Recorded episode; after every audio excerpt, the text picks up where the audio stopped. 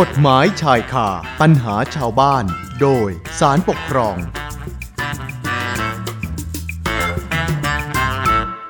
เข้าสู่ช่วงเวลากฎหมายชายคาปัญหาชาวบ้าน โดยสารปกครองกันต่อนะคะคุณผู้ฟังคะปัญหาอุทกภัยหรือว่าน้ำท่วมเนี่ยก็ยังคงเป็นภัยธรรมชาติที่ที่สร้างความเดือดร้อน แล้วก็ความเสียหายให้แก่ผู้คนจำนวนไม่น้อยนะคะ ถ้าย้อนกลับไปเมื่อปี 54 คุณผู้ฟังจำได้ไหมคะกับเหตุการณ์ น้ำท่วมใหญ่ประเทศไทย ปีนั้นเนี่ยโอ้โหท่วมแบบ คือเกือบจะทั้งประเทศอะนะคะ ใครรอดนี่ต้องบอกว่าสุดยอดจริง ๆนะคะ เพราะว่าท่วมเยอะมากๆเลย แล้วก็ยาวนานต่อเนื่องหลายเดือนนะคะ ก็ทำให้พี่น้องประชาชนหลายพื้นที่ได้รับความเดือดร้อนเสียหายกัน ท่วนหน้าเลย ซึ่งการเกิดอุทกภัยครั้งใหญ่ในปี 54 นั้นเนี่ยนะคะ รัฐบาลเขาก็มีมาตรการบรรเทาความช่วยเหลือให้กับพี่น้องประชาชน แล้วก็หนึ่งในมาตรการที่ว่าเนี่ยก็คือการให้ความช่วยเหลือค่าใช้จ่าย กรณีบ้านที่พักอาศัยได้รับความเสียหายจาก น้ำท่วมสำหรับคดีปกครองที่จะนำมาเล่าสู่กันฟังในวันนี้ เรื่องก็เกิดในช่วงน้ำท่วมปี 54 นั่นแหละค่ะ คือมีผู้ประสบภัยรายหนึ่ง เขาก็ไปยื่นของเงินช่วยเหลือ จากหน่วยงานของรัฐนะยื่นแล้วก็รอ รอแล้วรอเล่า ชาวบ้านได้เงินกันหมดแล้ว แต่ปรากฏว่าผู้ประสบภัยรายนี้ อ้าว เงินไม่มาสักทีนะคะ ปรากฏว่าเจ้าหน้าที่ได้โอนเงินผิดบัญชีค่ะ ก็เลยทำให้ผู้ประสบภัยรายนี้ได้รับความช่วยเหลือล่าช้า นะคะแล้วยังไงเรื่องถึงกลายเป็นคดีฟ้องร้องกัน ถึงศาลปกครองนะเดี๋ยวต้องฟังจากวิทยากรของเรานะคะ สัญญาณจากท่านผู้อำนวยการสำนักงานศาลปกครองกลางสำนักงานศาลปกครองผอออนุวงศ์ซาบุตรมาแล้ว เดี๋ยวท่านเล่าให้ฟังนะคะ สวัสดีค่ะผออค่ะสวัสดีครับคุณสุนันท์และสวัสดีคุณผู้ฟังทุกท่านครับ ค่ะพออคะสำหรับรายละเอียดของคดีในวันนี้เนี่ยที่มาที่ไปเป็นยังไงคะพออครับเเรื่องราวของคดีมีอยู่ว่าผู้ฟ้องคดีนะครับซึ่งก็คือผู้ประสบอุทกภัยรายหนึ่งนะครับ ได้ยื่นคำร้องต่อสำนักงานเขตพื้นที่เพื่อขอรับเงินช่วยเหลือน้ำท่วมนะครับโดยได้ยื่นคำร้องกรณีที่บ้านอของตัวเองเสียหายบางส่วนนะครับแล้วก็ขอรับการช่วยเหลือ เท่าที่จ่ายจริง แต่ไม่เกิน 20,000 บาท ตามที่ระเบียบกระทรวงการคลัง ว่าด้วยเงินทดรองราชการเพื่อช่วยเหลือผู้ประสบภัยพิบัติกรณีฉุกเฉิน พศ 2546 ที่กำหนดไว้อะครับค่ะครับ ครับ หลังจากที่ยื่นเรื่องแล้วนะครับเอ่อผู้ฟ้องคดีก็ก็รอสักระยะหนึ่งแล้วก็ยังไม่ได้รับเงินนะครับเอ่อจึงไปทวงถามที่สำนักงานเขตเอ่อก็ทำให้ทราบว่ามีการโอนเงินช่วยเหลือผู้ฟ้องคดีแล้ว จำนวน 1,860 บาทเอ่อแต่ปรากฏว่าเมื่อตรวจสอบข้อมูล ก็พบว่าเจ้าหน้าที่นะครับ ได้โอนเงินไปเข้าบัญชีผู้อื่นนะครับเอ่อซึ่งเป็นการโอนเงินผิดบัญชีครับคุณสุนันท์ครับค่ะครับ ครับต่อมาเอ่อเจ้าของบัญชีที่ได้รับเงินผิดเอ่อไปนะครับ ก็ได้คืนเงินจำนวนดังกล่าวให้สำนักงานเขตแล้ว แล้วก็ผู้อำนวยการเขตก็ได้มีหนังสือแจ้ง ให้ผู้ฟ้องคดีมารับเงิน แต่ผู้ฟ้องไม่ยอมมารับครับนะครับ เอ่อเจ้าหน้าที่ก็เลยโอนเงินเนี่ยเข้าบัญชีของผู้ฟ้องคดีเอ่อผู้ฟ้องคดีเห็นว่า การที่ผู้เอ่อการที่เจ้าหน้าที่โอนเงินช่วยเหลือเข้าผิดบัญชีทำให้ตนเสียหายได้รับเอ่อเงินล่าช้านะครับ อีกทั้งตนยังได้เอ่อรับเงินช่วยเหลือน้อยกว่า ที่เพื่อนบ้านข้างเคียงได้รับเอ่อจึงได้อุทธรณ์ขอรับเงินช่วยเหลือเพิ่มเติม แต่ก็ไม่ได้รับการพิจารณาแต่อย่างใดครับดังนั้นครับค่ะจากนั้นเอ่อผู้ฟังเอ่อ ผู้ฟ้องคดีเนี่ยก็จึงได้ยื่นฟ้องกรุงเทพมหากรุงเทพมหานคร ซึ่งเป็นผู้ถูกฟ้องคดีที่หนึ่งแล้วก็เจ้าหน้าที่ในสังกัดของกรุงเทพมหานครผู้ถูกฟ้องคดีที่สองถึงผู้ถูกฟ้องคดีที่เจ็ดต่อศาลปกครองนะครับเอ่อเพื่อขอให้ผู้ถูกฟ้องคดีเนี่ยร่วมกันชดใช้ค่าเสียหายเป็นเงิน 50,000 บาทพร้อมดอกเบี้ยร้อยละ7.5 แก่ผู้ฟ้องคดีครับคุณสุนันท์ครับ ค่ะค่ะพอก็คงต้องขอเป็นความรู้กันหน่อยว่า จากน้ำท่วมใหญ่ในครั้งนั้นเนี่ยนะคะ คือรัฐได้มีการกำหนด หลักเกณฑ์การให้ความช่วยเหลือเอาไว้ยังไงบ้างเหรอคะครับเอ่อเรื่องนี้ขอขอเรียนอย่างนี้นะครับ คุณสุนันท์และคุณผู้ฟังที่เคารพครับอธิบดีกรมป้องกันและบรรเทาสาธารณภัยอะได้มีประกาศ ให้พื้นที่น้ำท่วม เป็นพื้นที่ประสบภัยพิบัติกรณีฉุกเฉินนะครับเอ่อ และก็จำเป็นต้องให้ความช่วยเหลือเป็นกรณีเร่งด่วนเอ่อตามระเบียบกระทรวงการคลังว่าด้วยเงินทดลองราชการเพื่อช่วยเหลือ ผู้ประสบภัยกรณีฉุกเฉิน พศ 2546เอ่อซึ่งได้มีหลักเกณฑ์ 5 ประการนะครับคุณสุนันท์ครับค่ะแล้วประการแรกเนี่ยนะครับเอ่อหน้าบ้านเสียหายทั้งหลังเนี่ยนะครับเอ่อช่วยเหลือเท่าที่จ่ายจริงแต่ไม่เกินสามหมื่นบาทนะครับ ประการที่สองเนี่ยถ้าเกิดบ้านเสียหายบางส่วนเอ่อ ช่วยเหลือเท่าที่จ่ายจริงแต่ไม่เกินสองหมื่นบาทนะครับประการที่สามกรณีผู้ประสบภัยเช่าบ้านผู้อื่น และบ้านเช่าเสียหายเนี่ยนะครับ ทั้งหลังหรือบางส่วนจนอยู่อาศัยไม่ได้นะครับนะครับ อันนี้ก็จะช่วยเหลือค่าเช่าบ้านครอบครัวละพันห้าร้อยบาท แต่ไม่เกินสองเดือนนะครับนะครับ ประการที่สี่เนี่ยถ้าเกิดเป็นกรณีทรัพย์สินที่เป็นเครื่องประกอบอาชีพเอ่อหรือเงินทุนประกอบอาชีพนะครับ เสียหายเนี่ย ก็ช่วยเหลือเท่าที่จ่ายจริงแต่ไม่เกินหนึ่งหมื่นบาทนะครับ แล้วก็ประการสุดท้ายคือประการที่ห้าเนี่ย กรณีมีผู้เสียชีวิตครับคุณสุนันท์ครับช่วยเหลือค่าจัดการศพรายละสองหมื่นห้าพันบาท หากเป็นหัวหน้าครอบครัวให้จ่ายเพิ่มอีกสองหมื่นสองหมื่นห้าพันบาทนะครับ โดยผู้ฟ้องคดีเนี่ยได้ยื่นคำร้องขอรับความช่วยเหลือกรณีบ้านเสียหายบางส่วนก็ได้แนบรายละเอียดความเสียหายมาทั้งหมดเจ็ดรายการ รวมเป็นเงินทั้งสิ้น 89,000 บาทครับคุณสนันท์ครับ ค่ะค่ะเอะฟังดูแล้วแต่ตัวเลขที่ร้องขอนี่ มันมันสูงกว่าเกณฑ์ที่รัฐกำหนดเอาไว้ เยอะเหมือนกันนะคะ เนี่ย ครับใช่แล้วครับ คุณสุนันท์ครับเอ่อซึ่งเอ่อเรื่องนี้นะครับคณะกรรมการเนี่ยนะครับเอ่อประมาณราคาการนะครับและก็เจ้าหน้าที่ร่วมตรวจสอบโครวเรือนเนี่ย ก็พิจารณาแล้วก็เห็นว่าเอ่อมีบางรายที่ไม่อยู่ในหลักเกณฑ์การพิจารณา ให้ความช่วยเหลือก็คือในการที่หนึ่งนะครับ คือเรื่องอิฐมอนฉาบปูนและก็สีทาบ้านเนี่ยนะครับ รายการที่สามถึงเจ็ดคือกำแพงบ้าน รอบตัวบ้านและก็สีทาบ้านประตูบานพับ ห้องครัวหกบานโถส้วมแบบคอหารหนึ่งชุด มุ้งลวดสี่บาน ประตูเหล็ก ดักสองบาน และกำแพงเพดาน ระเบียงหน้าบ้านทั้งชั้นล่างชั้นบนที่สีเดิมหลุดออกไปนะครับ อันนี้ไม่ได้อยู่ในหลักเกณฑ์ นะครับ ส่วนรายการที่สองซึ่งก็คือประตูไม้สักและก็ไม้แดงรวมห้าบานนั้นเนี่ยนะครับ เมื่อคำนึงถึงสภาพและเหตุการณ์ตามความเสียหายจริงแล้วนะครับจึงพิจารณาให้ชดใช้ค่าเสียหายประตูไม้สองบานขนาดจุดแปดศูนย์คูณสองเมตรนะครับ ราคาบานละแปดร้อยเก้าสิบบาท แล้วก็ขนาดจุดเก้าศูนย์คูณสองเมตรเนี่ยราคาบานละเก้าร้อยเจ็ดสิบบาท รวมเป็นเงินหนึ่งพันแปดร้อยหกสิบบาทครับ คุณธนันค่ะ ค่ะ นะพอคะสำหรับคำพิพากษาของศาลปกครองชั้นต้นก่อนที่จะมีการยื่นอุทธรณ์ไปที่ศาลปกครองสูงสุดเนี่ยนะคะศาลชั้นต้นท่านได้พิพากษาไว้ยังไงบ้างคะครับในชั้นของการพิจารณาของศาลปกครองชั้นต้นเนี่ย ปรากฏว่าคณะกรรมการให้ความช่วยเหลือผู้ประสบภัยพิบัติเนี่ยนะครับ ก็ได้ปรับให้ผู้ฟ้องคดีทั้งสองครั้งที่สองนะครับ อีกเป็นเงินหมื่นหกร้อยบาทนะครับเมื่อรวมกับครั้งแรกจำนวน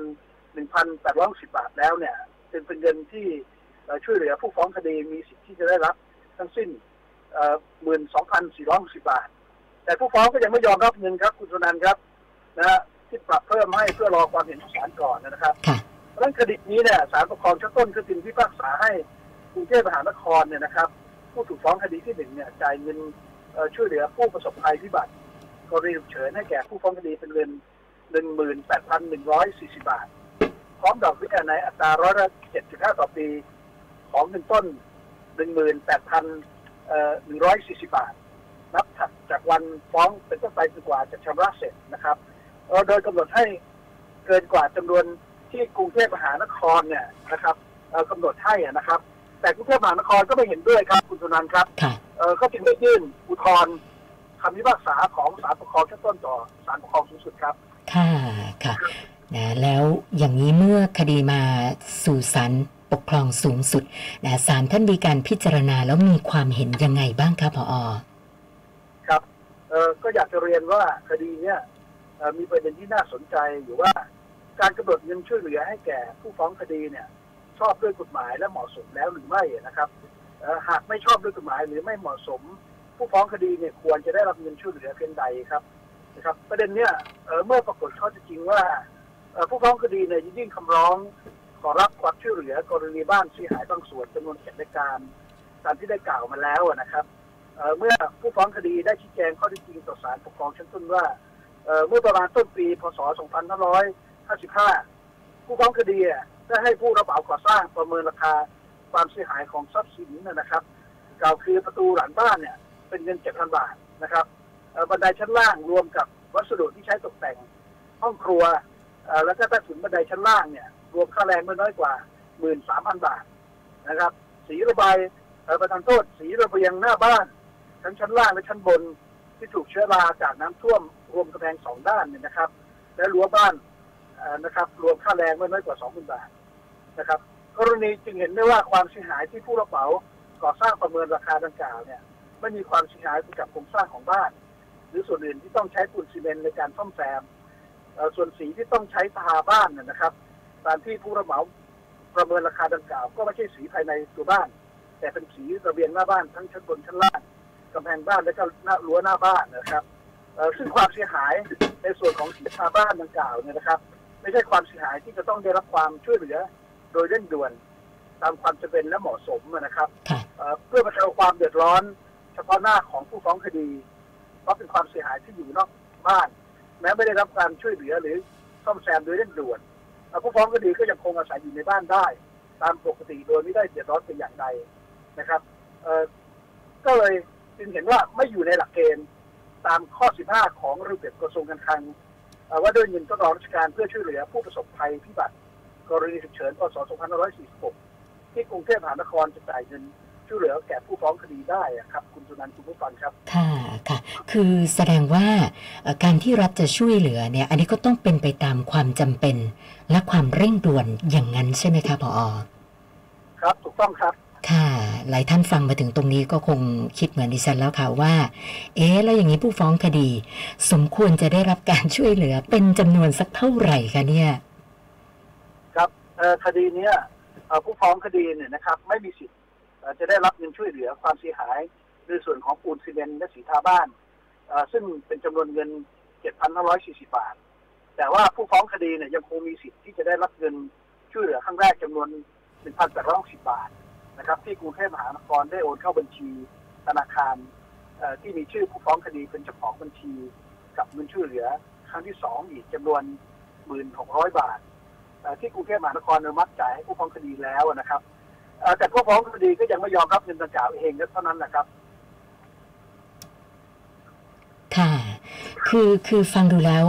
ได้รับเงินไปแล้วก็ก็ก็น่าจะจบ ไม่น่ามีปัญหาอะไรแล้วนะคะ ก็เลยไม่แน่ใจว่าเอ๊ะแล้วอย่างนี้แสดงว่ามีประเด็นอื่น อย่างนั้นหรือเปล่าคะพออที่น่าสนใจอีกประเด็นหนึ่งก็คือว่า การที่เจ้าหน้าที่กรุงเทพมหานคร ได้โอนเงินช่วยเหลือครั้งแรกติดบัญชีเนี่ย ทำให้ผู้ฟ้องคดีได้รับความเสียหายจากการได้รับเงินล่าช้านะครับจะถือว่าเป็นการกระทำละเมิดต่อผู้ฟ้องคดีหรือไม่นะครับ และก็หากว่าเป็นการกระทำละเมิดกรุงเทพมหานครต้องรับผิดชดใช้ค่าสมัยแทนให้แก่ผู้ฟ้องคดีหรือไม่เป็นใดนะครับซึ่งอยากจะเรียนว่าในประเด็นเนี้ยศาลปกครองสูงสุดพิจารณาแล้วเห็นว่า ผู้ฟ้องคดีได้ยื่นคำร้องขอต่อเจ้าหน้าที่ โดยแนบภาพถ่ายสมุดบัญชีธนาคาร ที่มีชื่อของผู้ฟ้องคดีเป็นเจ้าของบัญชีไปพร้อมคำร้องดังกล่าวด้วยนะครับค่ะเอ่อเมื่อผู้ฟ้องคดีได้รับอนุมัติเงินช่วยเหลือจำนวน 1,810บาท เจ้าหน้าที่จึงต้องจ่ายเงินดังกล่าวเข้าบัญชีธนาคารของผู้ฟ้องคดี แต่เจ้าหน้าที่กลับโอนเงินผิดบัญชีครับ ประเด็นเนี้ยครับจึงถือว่าเป็นการกระทำที่ไม่ชอบด้วยกฎหมาย ซึ่งการโอนเงินผิดพลาดเป็นชื่อผู้รับเงินเลขบัญชีและชื่อธนาคาร ถือเป็นการกระทำประมาทเลินเล่อ ของเจ้าหน้าที่นะครับ คุณสุนันท์ครับค่ะครับครับทำให้ผู้ฟ้องคดีซึ่งเป็นผู้มีสิทธิ์ได้รับเงินที่แท้จริงได้รับความเสียหาย โดยไม่ได้รับเงินในเวลาอันควรนะครับจึงเป็นการกระทำละเมิดต่อผู้ฟ้องคดีตามมาตรา 5วรรคหนึ่งแห่งพระราชบัญญัติความรับผิดทางละเมิดของเจ้าหน้าที่พศ2539 ครับ คุณสุนันท์และคุณผู้ฟังที่เคารพครับ ค่ะ ค่ะ คืออย่างนี้ก็แสดงว่าผู้ฟ้องคดีเขาก็น่าจะต้องมีสิทธิ์ ได้รับดอกเบี้ยด้วยอย่างนั้นใช่ไหมคะ ครับถูกต้องครับคุณสุนันครับ แล้วสำหรับเงินช่วยเหลือจำนวน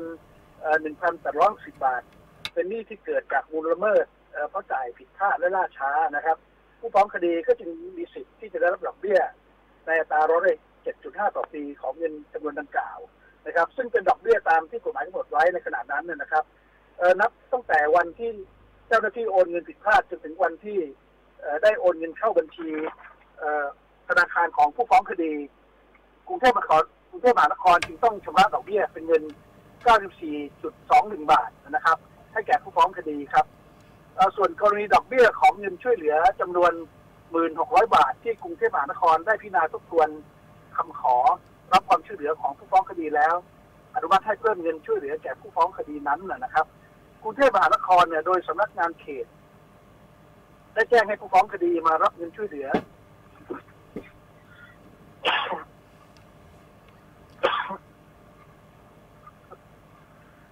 ขอโทษครับ ค่ะ ครับมารับเงิน ช่วยเหลือ ผู้ประสบภัยซึ่งเป็นแคชเชียร์เช็คจำนวนดังกล่าวภายในเจ็ดวันนับแต่วันที่ได้รับแจ้งเป็นหนังสือแจ้งนะครับ ค่ะนะคะเบรกสักแป๊บหนึ่งก่อนก็ได้นะคะพอไม่เป็นไรครับ ค่ะได้ค่ะ เชิญค่ะต่อต่อเลยนะครับครับเอ่อซึ่งผู้ฟ้องคดีนะครับ ได้รับหนังสือดังกล่าวไว้เองแล้วนะครับ เมื่อวันที่ 15 กรกฎาคม 2556 แต่ผู้ฟ้องคดีไม่ไปรับเงินดังกล่าวภายในกำหนดเวลานะครับสำนักงานเขตก็จึงมีหนังสือถึงผู้ฟ้องคดีให้มารับแคชเชียเช็คครั้งที่สองภายในวันที่2กันยายน 2556 ซึ่งผู้ฟ้องคดีได้รับหนังสือดังกล่าว ไว้เองเมื่อวันที่ 30 สิงหาคม 2556 แต่ก็ไม่ไปรับเงินดังกล่าว ภายในกำหนดเวลาอีกเช่นเคยครับ คุณสุนันท์ครับสำนักงานเขตก็จึงส่งคืนเช็คดังกล่าวให้แก่กรุงเทพมหานคร ดังนั้นเนี่ย นักกรุงเทพมหานครจะต้องจ่ายเงินจำนวน1,600บาท ให้แก่ผู้ฟ้องคดี แต่จะบังคับให้กรุงเทพมหานครชำระดอกเบี้ย ของต้นเงินจำนวนดังกล่าวนับถัดจากวันฟ้องคดีเป็นต้นไปไม่ได้นะครับเพราะกรุงเทพมหานครเนี่ยไม่ได้ผิดนัดชำระหนี้ โดยได้แจ้งให้ผู้ฟ้องคดีมารับชำระหนี้ตั้งแต่วันที่ 15 กรกฎาคม 2556 แล้วนะครับ แต่ผู้ฟ้องคดีไม่ไปรับเงินจำนวนดังกล่าวเองครับ คือเรื่องนี้ฟังดูแล้วเนี่ยแม่ปมปมเหตุนี่มาจากการโอนเงินผิดบัญชีนะคะ ซึ่งจริงๆแล้วเนี่ยคนที่ทำหน้าที่ทางด้านการเงินเนี่ยนะคะก็ก็น่าจะต้องทำงานโดยความละเอียดรอบคอบให้ให้มาก ๆเลยนะคะพออได้ครับคุณสุนันท์ครับ คือในเรื่องของการเบิกจ่ายเงินของทางราชการให้กับบุคคลอื่นนั้นเนี่ยโดยปกติวิสโดยปกติวิสัยของเจ้าหน้าที่ผู้เกี่ยวข้องแล้วเนี่ย ย่อมจะต้องใช้ความละเอียดรอบคอบรวมทั้งต้องมีการตรวจสอบจากผู้บังคับบัญชาเพื่อไม่ให้เกิดความผิดพลาดเอ่อมิฉะนั้นเนี่ยนะครับเจ้าหน้าที่ผู้เกี่ยวข้องอาจต้องถูกไล่เบี้ยนะครับ จากหน่วยงานต้นสังกัดได้ซึ่งกรณีของผู้ฟ้องคดีเนี่ยได้แนบภาพถ่ายสมุดบัญชีธนาคารหากเจ้าที่ได้ใช้ความระมัดระวังตรวจตามสมควรโดยตรวจสอบเอ่อทบทวนชื่อผู้รับเงินธนาคาร และเลขที่บัญชีให้ถูกต้องก็สามารถทำได้ง่ายครับ เพราะต้องชื่อผู้รับเงินธนาคารและเลขบัญชีเนี่ยก็แตกต่างกันอย่างเห็นได้ชัดแม้จะมีคำร้องจำนวนมากนะครับและเจ้าหน้าที่ผู้ดำเนินการเนี่ยก็มีจำกัด ก็ไม่เป็นเหตุให้ต้องเบิกจ่ายเงินไปโดย ไม่มีการตรวจสอบความถูกต้องนะครับเมื่อเจ้าหน้าที่ยังสามารถใช้ความระมัดระวังตรวจสอบให้ถูกต้องได้ แต่ก็ไม่ได้ใช้ความระมัดระวังอย่างเพียงพออจึงเป็นการกระทำประมาทเลินเล่อนะครับ คุณสุนันท์ครับ ครับก็อยากจะเรียนว่าเอ่อในเรื่องนี้นะครับ โดยสรุปแล้วนะครับ คดีเนี้ยศาลปกครองจึงมีคำพิพากษาให้กรุงเทพมหานครเนี่ยเอ่อชำระเงินพร้อมด้วยดอกเบี้ย ตามที่กฎหมายกำหนดเอ่อเป็นเงินจำนวนหนึ่งหมื่นหกร้อยบาทเศษนะครับค่ะเอ่อให้แก่ฟ้องคดีภายใน 60 วันนับแต่วันที่คดีถึงที่สุดครับ คุณสนันท์ครับค่ะคดีเนี้เป็นคำพิพากษาศาลปกครองสูงสุดที่ พ782ทับ2564ครับ คุณสุนันท์คุณผู้ฟังที่เคารพครับ ค่ะ ก่อนจบรายการวันนี้พอมีอะไรอยากจะฝากปิดท้ายกันอีกสักหน่อยไหมคะ ครับ ขอบพระคุณครับเอ่อคดีนี้นะครับเอ่อศาลเนี่ยได้วางแนวทางการปฏิบัติราชการที่ดี เกี่ยวกับการโอนเงิน